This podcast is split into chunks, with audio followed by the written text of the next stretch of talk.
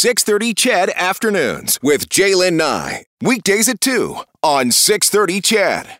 Well, if you've ever wanted to be in a movie, here's your chance. Uh, a special project underway in the capital region this weekend. It is uh, the filming of, or partial part of the filming of the movie Fallen Heroes, their journey home. Joining us to tell us more is the producer of the film, Karen Storwick, and the director, Robert Curtin. Karen, Robert, welcome to 630 CHED. Thank you, Thank you for having us. It's nice to yeah, have great you. to be with you. Yeah, it's nice to have you uh, on the show. Uh, Karen, it's been a, a, long time since we talked, but we, we did talk at the beginning of this project. Um, that was a few years back now. What what is what is this film about? Uh, this film is primarily about um, the war in Afghanistan and how the war affected Canadians, which is actually pretty gut wrenching right now given the current events in Afghanistan. Um, but this is a history that has to be told. Uh, the Canadians uh, felt so much pride in that mission, especially those who served and, and also those at home. And the way that we supported our troops, and the, um, especially when it came to um, repatriation of fallen soldiers and the compassion and the support that Canadians gave to the families of fallen soldiers uh, when when their hero was coming home.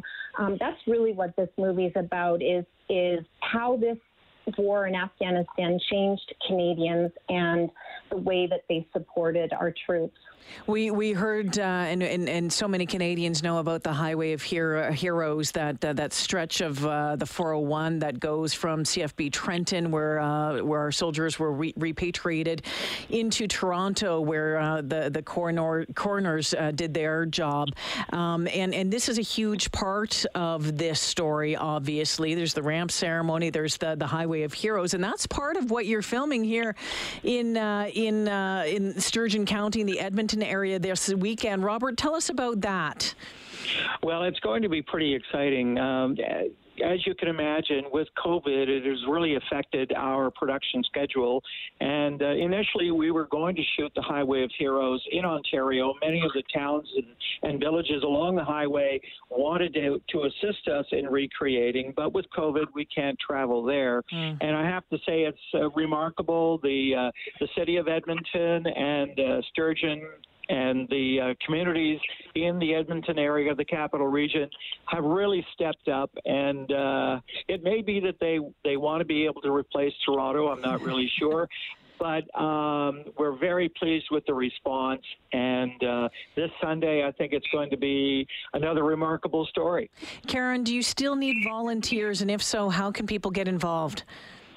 Absolutely. We need volunteers to come out to play the part of the people that lined the highways, the Canadians that came to salute and show their love for those motorcades and the families.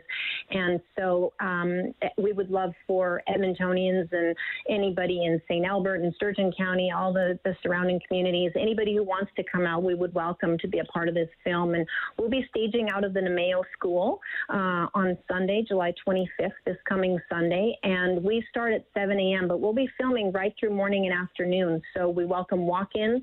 Uh, you know, people can drop in as it suits their schedule, and uh, we'll be having different groups of volunteers bust out to a secure zone on the highway uh, to, uh, to to salute the the motorcades.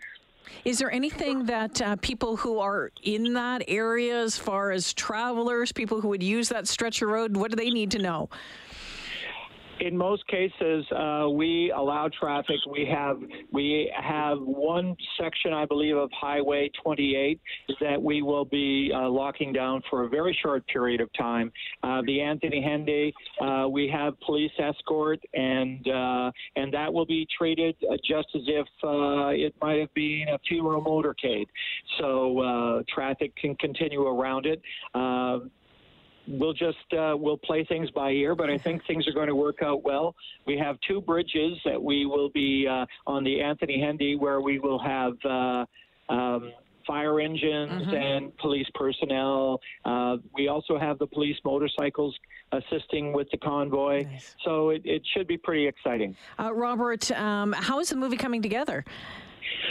Well, as you can imagine, I mentioned before that production. Uh, now, Karen and I have been shooting uh, interviews with personnel for over five years. Mm-hmm. So we have a lot of material in the can, uh, but that represents poss- probably about one third of the entire 80 minute movie. And so uh, we had hoped that we would have some of our recreations completed by now, but as you know, uh, we can't do anything on any of the bases across Canada with the military mm-hmm. because of the lockdown.